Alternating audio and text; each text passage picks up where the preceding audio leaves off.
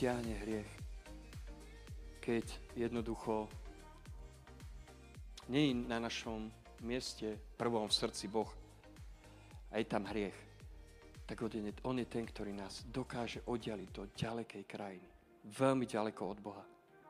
Veľmi ďaleko na miesta, kde necítime domov.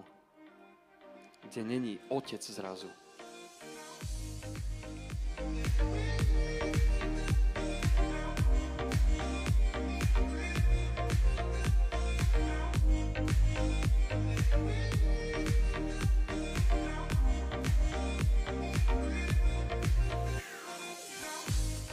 Ešte raz by som chcel z tohoto miesta pozdraviť všetkých vás hostí, všetkých vás, ktorí ste tu už boli.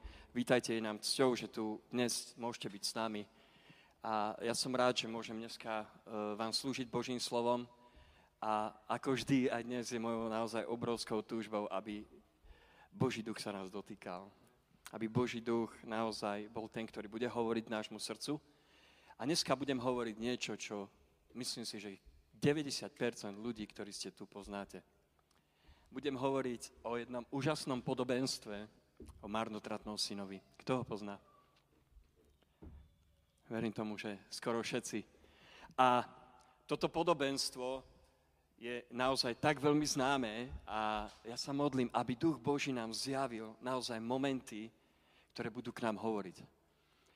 Pretože keď na to dáme takú svoju odpoveď, že ja viem, ja to poznám, tak si dovolím povedať, že ako keby trošičku zavrieme Bohu dvere. A možno nepustíme, aby cez tento text, možno tento známy text hovoril k nám. A ja len tak ozrejmím, že čo prechádzame toto leto. A toto leto raz čo začal takú sériu, že najlepší coach. A ja nepôjdem dneska do tejto série, ja robím také odbočky. Hm. A za tento posledný mesiac a pol, čo som mal možnosť hovoriť, tak som hovoril na také dve témy. A jedna téma sa volá, že prines to, čo máš. A pozbudzoval som vás všetkých a, a ľudí, aby naozaj sme tí, ktorí naozaj e, milujeme Pána Ježiša, alebo žijeme s ním, nech prinesieme to, čo máme.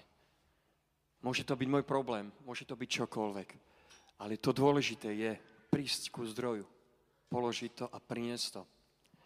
Taká druhá, uh, druhá téma, o ktorej som kázal asi pred dvoma týždňami, bola podobná a nadvezovala na to a volalo sa to, že nestrať to, čo máš. Pretože si uvedomujem, priatelia, že Boh dal do nás tak veľmi veľa. A Boh za nás dal tak veľmi veľa. Dal nám svojho syna, pána Ježiša Krista. Dal nám jeho pomazanie. Dal nám jeho svetého ducha dal nám život s ním. Ja verím tomu, že každý poznáte ten moment, keď ste sa vo svojich životoch zastavili a povedali ste si, Bože, ja nevládzem. Ja ti odozdávam svoj život. A ja verím, že to bola kľúčová oblasť a kľúčová príležitosť, kedy Boh došiel a neviem, akým spôsobom, On vie, ale dotkol sa vašich životov. A vy viete, že možno vaše životy už sú není také ako predtým. A dneska by som chcel pokračovať v tejto téme a názov toho slova, s ktorým by som sa chcel zdieľať z tohto marnotratného syna, z tohto podobenstva je ísť bližšie. Dneska vás budem pozývať, církev, aby sme išli bližšie. Aby sme išli ku zdroju, ktorým je Pán Ježiš Kristus, ale aby sme v tomto období, ktoré je niekedy tak strašne frustrujúce a ťažké, aby sme našli ten zdroj a išli bližšie. Ja sám to potrebujem. Pretože Vilko, keď sa zastaví niekedy a nejde bližšie, tak e, na jeho život možno príde všetko možné. Dobre, tak poďme spolu hneď do Božieho slova. Bude to dlhšia pasáž, lebo si ju prečítame celú. A je to Lukáš 15. kapitola od, 1, od 11. veršu po 32.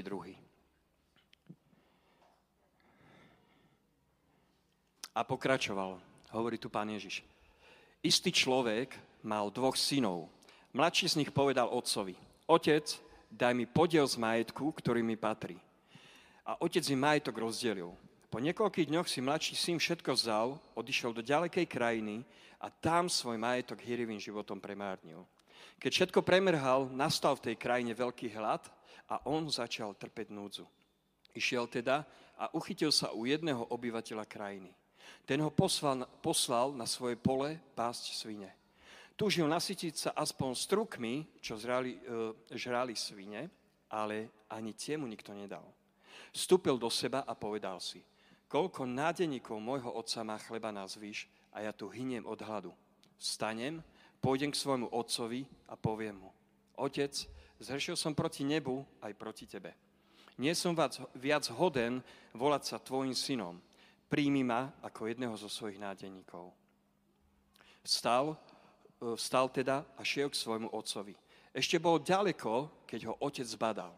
Zlutoval sa nad ním, pribehol k nemu, hodil sa mu okolo krku a vyboskával ho. Syn mu povedal, otec, zhrešil som proti tebe aj proti nebu. Nie som viac hoden volať sa tvojim synom. Ale otec povedal svojim sluhom, prineste rýchlo najkrajšie rúcho a oblečte ho. Dajte mu prste na ruku a obu na nohy. Privedte vykrmené tela a zabite ho. Jedzme a radujme sa, lebo tento môj syn bol mŕtvy a ožil bol stratený a našiel sa. A všetci sa začali radovať. Starší syn bol na poli. Keď sa vracal a bol už blízko domu, počul hudbu a tanec. Zavolal si jedného zo sluhov a vyzvedal, čo sa to deje. Sluha odpovedal, prišiel tvoj brat. Tvoj otec zabil vykrmené tela, lebo sa vrátil zdravý. Starší syn sa však nahneval a nechcel vojsť. Ale otec vyšiel a prehováral ho. A vďaka ti, Ježiš. On však odpovedal otcovi, pozri, toľko rokov ti slúžim, nikdy som neprestúpil tvoj príkaz a mne si nikdy nedal ani kozliatko, aby som sa zabavil so svojimi priateľmi. No keď prišiel tento tvoj syn, ktorý ti premárnil tvoj majetok s neviestkami, pre neho si zabil vykrmené tela. Ale otec mu povedal, syn môj, ty si stále so mnou a všetko, čo mám, je tvoje. Ale teraz sa patrí veseliť a radovať, lebo ter, tento tvoj brat bol mŕtvý a ožil, bol stratený a našiel sa. Drahý Pane Ježišu, tak uh, my si pýtame Tvoju milosť. Pane Ježišu, ja sa modlím, aby si uvoľnil svoje pomazanie, aby si skrze Svetého Ducha nám ukazoval, Pane, aby si viedol moje ústa, Pane, aby jednoducho sme mohli vstúpiť do toho, čo si Ty myslel, Pane, v tomto podobenstve. Modlím sa, Pane Ježišu Kriste, aby každé jedno ucho na tomto mieste mohlo byť otvorené a počuť Tvoj hlas, Pane. Ďakujem Ti za to, že Ty nás miluješ a ja sa modlím, aby tu bola vyliata Tvoja láska, Pane. Aby Tvoja láska bola tá, ktorá nás bude formovať, ktorá nás bude usviečať, ktorá nás bude viesť bližšie k Tebe. Pane, chceme ísť bližšie a modlím sa, aby všetko to, čo je človeka, bolo teraz ticho, Pane, a modlím sa, nech e, Tvoj Svetý Duch hovorí k nám. Ďakujem Ti, Ježiš, že máš tak veľa pre nás aj dneska. Ja ťa za to uctievam a chválim. Amen. Tak sa poďme teda pozrieť spolu na tento príbeh. A ja by som chcel začať hneď takými možno faktami, že o čom je toto podobenstvo. Nebudem hovoriť všetko, ale chcel by som sa len dotknúť niektorých vecí, aby som možno trošku vykreslil, do čoho ideme spoločne. Taký kontext toho. A toto podobenstvo, ktoré sme teraz čítali spolu, tak je súčasťou ako keby takých rôznych sérií podobenstiev, ktoré pán Ježiš začal v tomto Lukášovom evanieliu. A keď si listujete kapitoly dozadu a kapitoly dopredu, tak môže, môžete zistiť, že Ježiš ako keby túto sériu, alebo ako by som to nazval, tieto podobenstva spustil už v 11. kapitole, kde začína hovoriť podobenstvo o neodbytnom priateľovi. A pokračuje ďalšími a ďalšími podobenstvami. A celá táto 15. kapitola je skoro o samých podobenstvách. A pán Ježiš zakončuje tieto podobenstva pomaly až v 19. kapitole. Je to také popredkávané tieto kapitoly Lukášovho Evanielia. Niekde je viac, niekde je menej, niekde iba, niekde iba jedno spomenuté, ale ja verím, že Boh, že Ježiš má zmysel, prečo sa rozhodol ísť ako keby takou líniou a hovoriť ľuďom práve v podobenstvách a práve tak na kope. Aj keď vieme, že to časové obdobie môže byť rôzne. A taká jedna vec, že vždy, keď, alebo väčšinou, keď Ježiš hovorí podobenstva, tak môžeme vidieť, že smeruje k dvom veciam. Jedna vec je, že keď hovorí podobenstvo, tak hovorí vzťahu Boha k človeku a naspäť. A toto je úžasné. Ja som, priatelia, ja som tak vďačný, že Ježiš hovorí niekedy úplne normálne k nám. Že nepotrebujeme, neviem aký výklad, nepotrebujeme, neviem aké teologické možno podkutie, aj keď si veľmi vážim ľudí, ktorí študujú teológiu, pretože Pán Boh dal, aby nám mohli ozrejmiť ešte viac vecí. Ale ja som tak strašne vďačný za to, že Ježiš chce k tebe hovoriť niekedy tým, tým hlasom, ktorý ty dokážeš porozumieť. A toto je úžasné. A cez podobenstva ukazuje, keď chodí po rôznych miestach, alebo rôz, keď prechádza rôznymi situáciami, tak môžeme vidieť, že veľakrát sa dotkýna, či už hovorí o, stromu, o strome, o figovníku, o čomkoľvek a tak úžasne to dáva do podobenstiev, aby to Boží ľud vedel pochopiť. Aby to ľudia, ktorí možno v Neho ešte neverili, to vedia pochopiť.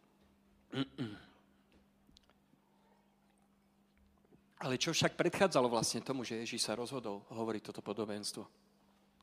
Poďme sa na to pozrieť. Začína to v 15. kapitole. Ďakujem pekne, Zlatko. Začína to v 15. kapitole a ako vidíme, že uh, keď Ježiš kázal takto, väčšinou ako keby priťahol dve skupiny ľudí. Jedna skupina boli mýtnici a hriešnici a druhá skupina boli farizeji a zákonníci. A buď to naražalo na jednu stranu, alebo to naražalo na druhú stranu. Ale ľudské srdce bolo stále otvorené. Či už bolo pohoršené, ale bolo takisto dotknuté, ale bolo usvedčené a pritiahlo to znovu k Ježišovi. A keď si otvoríme 15. kapitolu, tak hneď e, v druhom verši môžeme vidieť, že tam bol taký, ako keby spor medzi farizejmi a Ježišom. Kedy, Ježiši, e, kedy e, farizeji videli to, čo Ježiš robí, to, čo, počuli to, čo hovorí a hovorili si, že tento príjma hriešnikov a dáva s nimi. Boli pohoršení z toho, čo Ježiš robí. A neviem, ako by to bolo možno v 21. storočí, keby teraz sem Ježiš prišiel. Ja verím, že možno títo ľudia, ktorí sú tu možno po uh, baroch a tak ďalej, práve možno tam by bol, ale to je môj osobný názor. A zrazu prišli náboženskí vodcovia a hovoria, tento príjma, ako je to možné? Ježiš, Mesiaš, ktorého očakávame, tento je s nimi. A vtedy sa píše v treťom verši hneď po druhom, že Ježiš im vtedy začal hovoriť tieto podobenstva. Reakcia na to, čo počul. A začal tým, že začal hovoriť o strátenej ovci, alebo o strátenej drachme, alebo peniazu. A premostil to do príbehu o strátenom synovi. Priatelia, ja som tak vďačný, že tento príbeh je zaznačený v Božom slove. Ja verím tomu, že každý máte takú tú svoju srdcovku, z Božieho slova, ktoré radi čítate jednoducho a, a radi tam idete a znovu a vidíte sa v tom, ako Boh jednoducho veľmi podobné životy ste žili a tak ďalej. A jeden z mojich e, obľúbených podobenstiev je práve toto. A pretože je to podľa mňa jedno z najkrajších a najmocnejších prejavov Božej lásky k človeku. A tak mám obrovskú radosť, že dneska môžeme ísť spolu do toho že dneska môžeme ísť spolu do toho a pôjdem cez niektoré body, kedy, kedy zoberiem vždy kúsok tej časti toho podobenstva a budem hovoriť niektoré veci. Mm.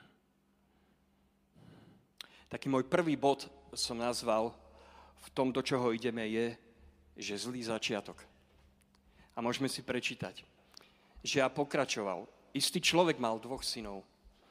Mladší z nich povedal otcovi, daj mi podiel z majetku, ktorý mi patrí. A otec im majetok rozdelil. Po niekoľkých dňoch si mladší syn všetko vzal, odišiel do ďalekej krajiny a tam svoj majetok hirivým životom premárnil. Keď všetko premrhal, nastal v tej krajine veľký hlad a on začal trpieť núdzu. Ako som hovoril, môžeme tam vidieť zlý začiatok toho, čo tento mládenec spravil, alebo mladší syn. prišiel za otcom, zobral majetok, jednoducho a odišiel. A prvá taká zjavná vec, a keď hovoríme z tohoto podobenstva, tak väčšinou ste sa s tým už stretli. Nie je to nič nové. Že spomíname to, že vidíme syna, ktorý prichádza k otcovi a hovorí, daj mi svoj majetok. Teda daj mi, daj mi dedictvo. A pýta si podiel z tohto majetku, ktorý mu patrí. A ja si myslím, že keď hovoríme toto podobenstvo, tak uh, verím tomu, že srdcom nejedného otca by to pohlo. Ja sám mám 9-ročnú dceru a nebol by som nadšený, keby moja dcera ľudská prišla ku mne a povedala mi, tato, daj mi tvoje dedictvo, lebo mi hovorí zomri. Pretože ona chce niečo, čo sa týka mojej, až po mojej smrti. A tento syn prišiel k svojmu otcovi a medzi riadkami mu hovorí, ja Chcem, aby si zomrel, pretože to dedictvo mi patrí. A verím tomu, že veľa srdc otcov by bolo pohnuté. A v tejto situácii syn, keď pýta toto otcova, od otca za jeho života, dostať takéto dedictvo, bolo minimálne nezvyčajná vec v tej dobe. Ale to, čo sa chcem s vami pozastaviť, je práve verš 13, kde sa píše, že po niekoľkých dňoch si mladší syn všetko vzal, celý ten majetok, ktorý dostal od oca a odišiel do ďalekej krajiny a tam svoj majetok hýrivým životom premárnil. V tomto prvom bode by som sa chcel dotknúť toho, že veľakrát si tento verš ako keby prečítame ako informáciu, ale keď som tento týždeň prechádzal znovu a znovu cez toto podobenstvo, tak som si tam všimol túto vec, že jeho syn odišiel do ďalekej krajiny. A je to také nevýznamné ako keby slovo, alebo ničím, čo by nás vedelo prekvapiť. Ale ja som si uvedomil to obrovské klamstvo hriechu, priatelia. Keď nás stiahne hriech, keď jednoducho je na našom mieste prvom v srdci Boh a je tam hriech, tak on je ten, ktorý nás dokáže oddialiť do ďalekej krajiny. Veľmi ďaleko od Boha. Veľmi ďaleko na miesta, kde necítime domov. Kde není otec zrazu. A ja som sa tak pýtal, že jak je to možné, Bože? Že ako je to možné, že tento syn sa predsa nena, e, nezobudil ráno a išiel za otcom a povedal, daj mi všetko. Bolo to pravdepodobne niečo, čo bolo už dlho v jeho srdci, o čom rozmýšľal, čo bolo možno na jeho prvom mieste. A zrazu túto vec robí a odchádza do ďalekej krajiny. A ja sa tam chcem spýtať nás dneska, možno nie všetci sa poznáme. Koľko ľudí tu dnes je medzi nami, uh, ktorí sa možno v srdci dobrovoľne rozhodli ísť do ďalekých krajín od svojho otca. Ja som presvedčený o tom, že keď teraz tak nad tým sa zamyslíme, tak možno vám prichádzajú mená ľudí, ktorých ste poznali, ktorí boli pre vás vzorom. Alebo ľudí, ktorí boli pre vás dobrými priateľmi a zrazu ich nevidíte v zbore. Zrazu ich nevidíte tam, kde boli. A ja som v poslednej, uh, poslednom slove, keď som mal možnosť slúžiť, som hovoril presne svedectvo o tom, ako som aj ja odpadol od Boha. A nie som na to hrdý, ale chcem žiť reálne kresťanstvo. A keď treba ísť s farbou von, treba ísť s farbou von. Ale ja sa tak pýtam, koľko ľudí možno v tomto období tu není medzi nami ktorých sme poznali. Ktorí jednoducho sa zobrali a povedali, Bože, stačí. Nevládzem. A vnútri vo svojom srdci sa rozhodli odísť. Na oko, v tvári, môže to byť všetko OK, ale vnútri vo svojom srdci zrazu, ja neviem,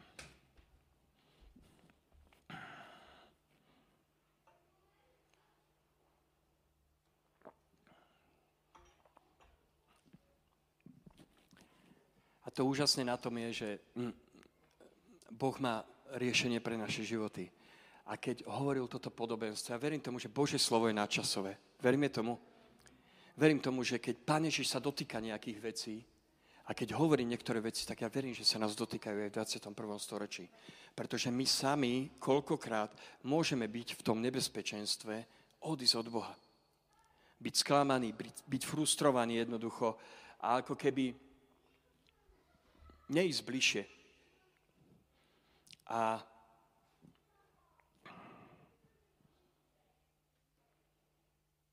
A môžeme vidieť aj v týchto veršoch, že to, čo málo zmysel pre syna, bol majetok, ktorý dostal.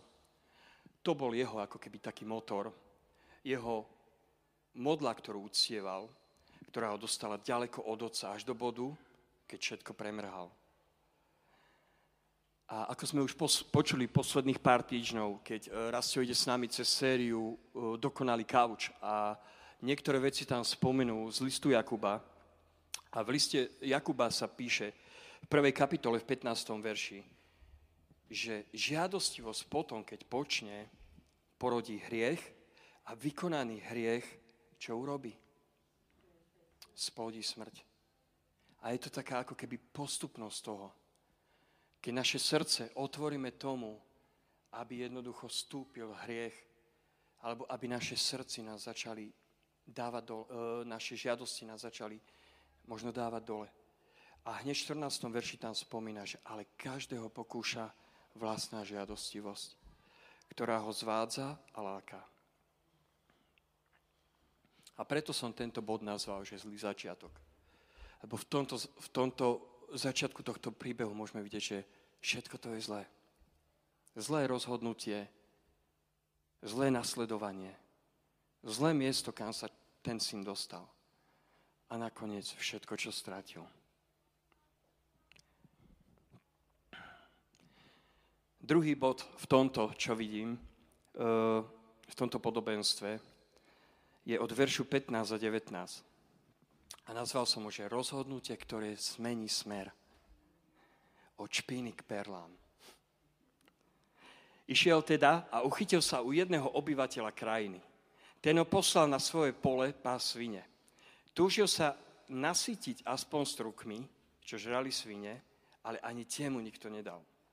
Vstúpil do seba a povedal si, koľko nádeníkov môjho otca má chleba na zvyš a ja tu hynem od hladu. Stanem, pôjdem k svojmu otcovi a poviem mu, otec, zhrešil som proti nebu aj proti tebe. Nie som viac hoden volať sa tvojim synom. Príjmi ma ako jedného zo svojich nádeníkov. Neviem, či to aj vy máte niekedy vo svojom živote tak.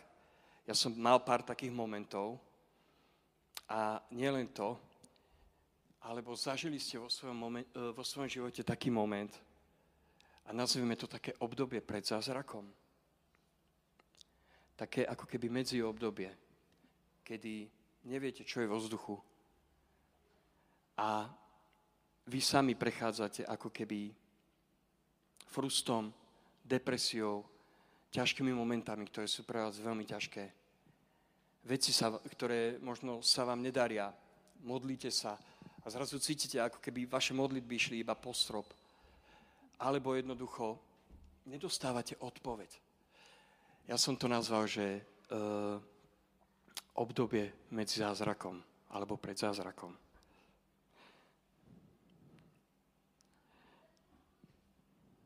A pre tohto syna práca, ktorú musel robiť, že to, že pásol prasce, bola asi tým najväčším ponížením, aké mohol zažiť. Pretože prasce v tej dobe boli považované za niečo, čo bolo veľmi nečisté. A tento syn sa nachádza na tom mieste. A ja verím, že to muselo byť veľmi, veľmi ťažké spracovať toto všetko. Tú vinu, ten pocit toho, že je preč od otca, to, že je medzi prasatami zrazu. A ak si pamätáte moje minulé svedectvo, tak uh, už som to dneska spomenul, že som hovoril, že bolo obdobie, kedy som ako služobník vyhorel a a dostalo ma to veľmi ďaleko od Boha. A nie je to nič, čo by som sa nejako e, hrdil s tým, ale keď som sa pripravoval, pripravoval na toto slovo, tak som si spomenul na momenty, ktoré som prešiel cez svoj život a chcel by som dneska možno tak trošku o tom hovoriť. A vy, ktorí ma nepoznáte, možno predtým, ako som spoznal pána Ježiša, som bol bezdomovec na ulici, niekoľko rokov závislý na tvrdých drogách a Boh sa ma dotkol na ulici. V tej špine, v tom bordeli, tam, kde som bol, uh, s chorobou, ktorú som mal, kedy som o druhej, o tretej v noci volal na Boha a povedal som, Bože, ak si, tak mi prosím ťa pomôž, lebo ja nechcem zomrieť. A nedostal som hneď nejakú odpoveď zázračne z neba. Ale Boh spustil ako keby takú vlnu toho všetkého, kedy ja som mal možnosť sa rozhodnúť pre Neho. A nebudem tu rozprávať celé moje svedectvo. E, veľakrát ho ste už počuli. Ale keď som sa pripravoval na toto slovo, tak mi Boh pripomenul jednu situáciu, alebo dve situácie, keď som bol ako bezdomovec na ulici. A si pamätám jednu vec, že boli Vianoce jednoducho a ja som sa prechádzal po ulici, pretože som nemal kam ísť. A práve to bol rok, kedy veľmi snežilo. A naozaj, bolo to krásne, veľa snehu, no, bolo to fajn, ale ja tým, že som bol na ulici, som to prežíval úplne nejako inak. A nikdy nezabudnem na ten moment, priatelia moji, keď som išiel okolo okien a videl som, že ľudia v dome sa radujú, sa tešia, e, bol tam stromček nejaký vianočný a tak ďalej.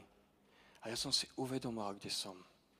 V tej špine taký druhý silný moment, ktorý zostal v mojom srdci do konca môjho života, je, keď som raz takisto na ulici nevedel, kde budem spať.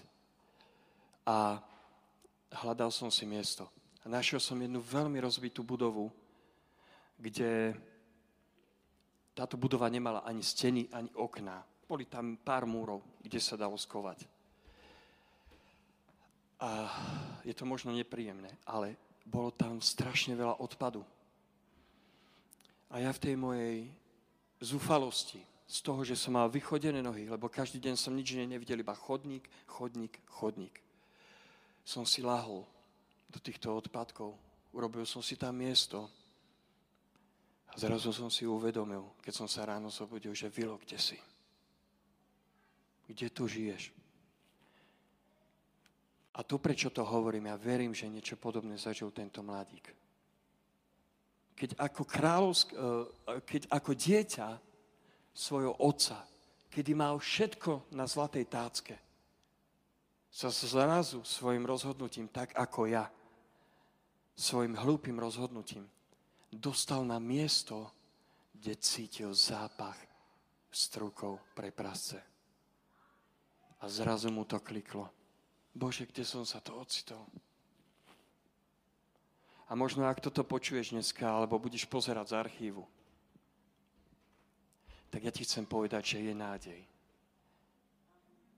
Je nádej z toho von.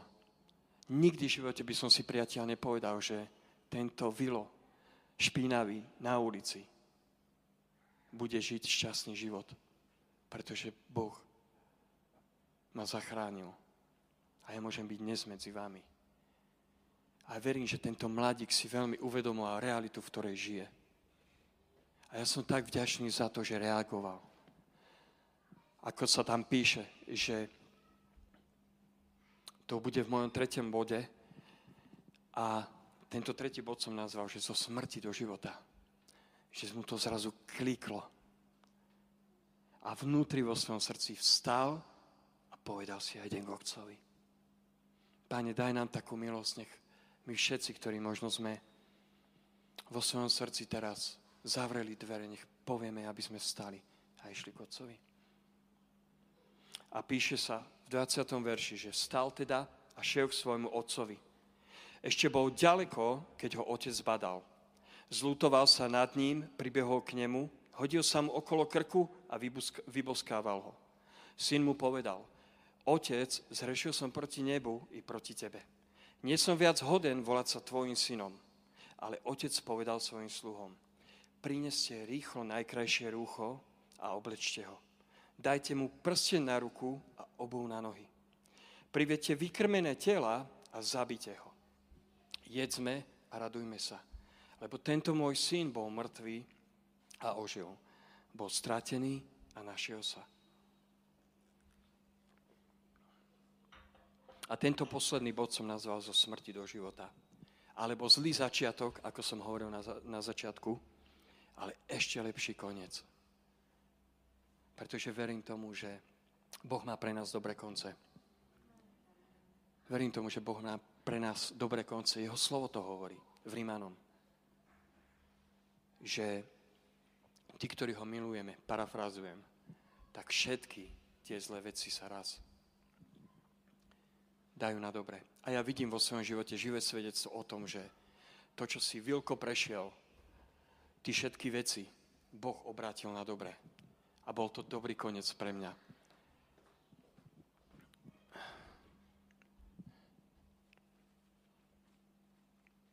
A vidíme, že charakter tohoto mladého človeka bol zrazu zmenený. Keď sa vrátil naspäť domov, jeho hodnoty, verím tomu, že boli zmenené.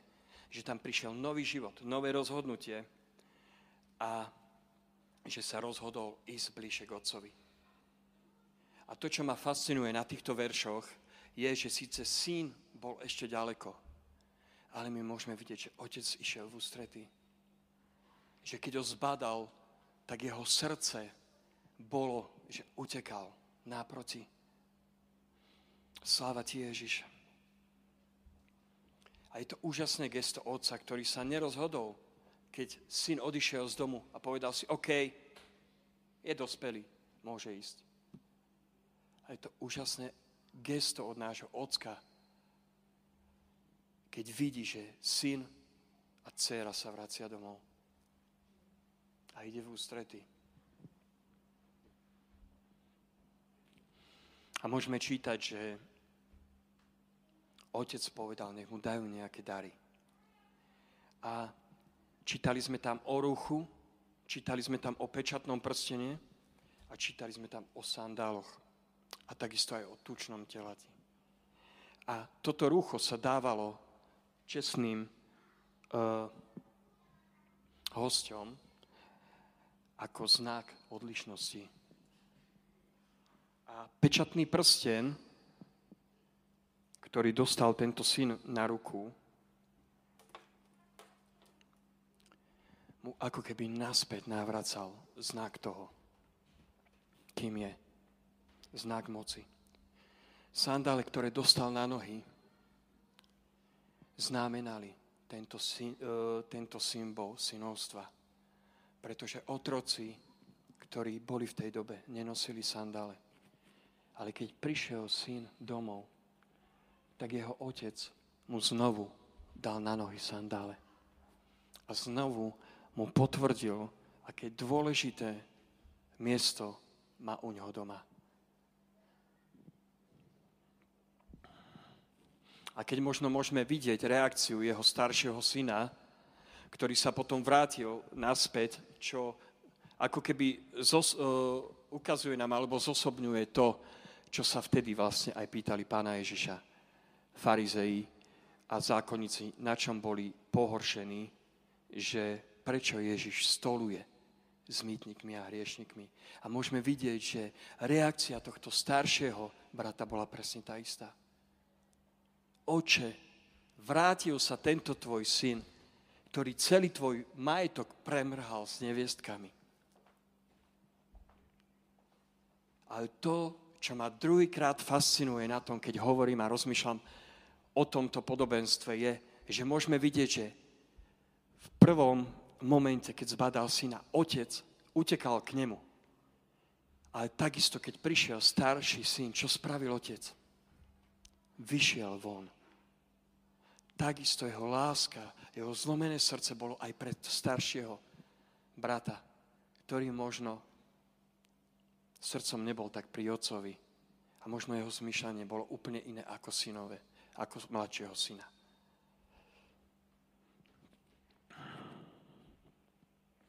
A to, čo, to, do čoho ťa chcem dneska pozvať, je ísť bližšie. Ísť bližšie. Byť v dome svojho otca je tou jedinou istotou, ktoré v tejto dobe môžeme mať. Verím tomu, že Boh nechce, aby sme boli tuláci. Aby sme chodili tam, tam, tam, tam. A verím to, že Boh túži potom, aby sme mali domov. Aby sme mali domov. A za chvíľku poprosím Evku, či by si nám mohla pustiť uh, jedno video, ktoré bude hovoriť vlastne za všetko, o čom som hovoril. A ja to len zakončím ešte jedným Pavlovým výrokom, ktorý Pavol tu ukazuje ako keby túžbu jeho srdca, keď píše Filipanom. A tam píše tieto veci. A spomína, že modlím sa, Pavol hovorí, aby vaša láska čoraz väčšmi rastla v poznaní a v každej skúsenosti, aby ste boli schopní rozpoznávať, čo je hlavné, aby ste boli čistí a bez úhony pre Kristov deň, naplnený ovocím spravodlivosti, ktoré je skrze Ježiša Krista na Božiu slávu a chválu.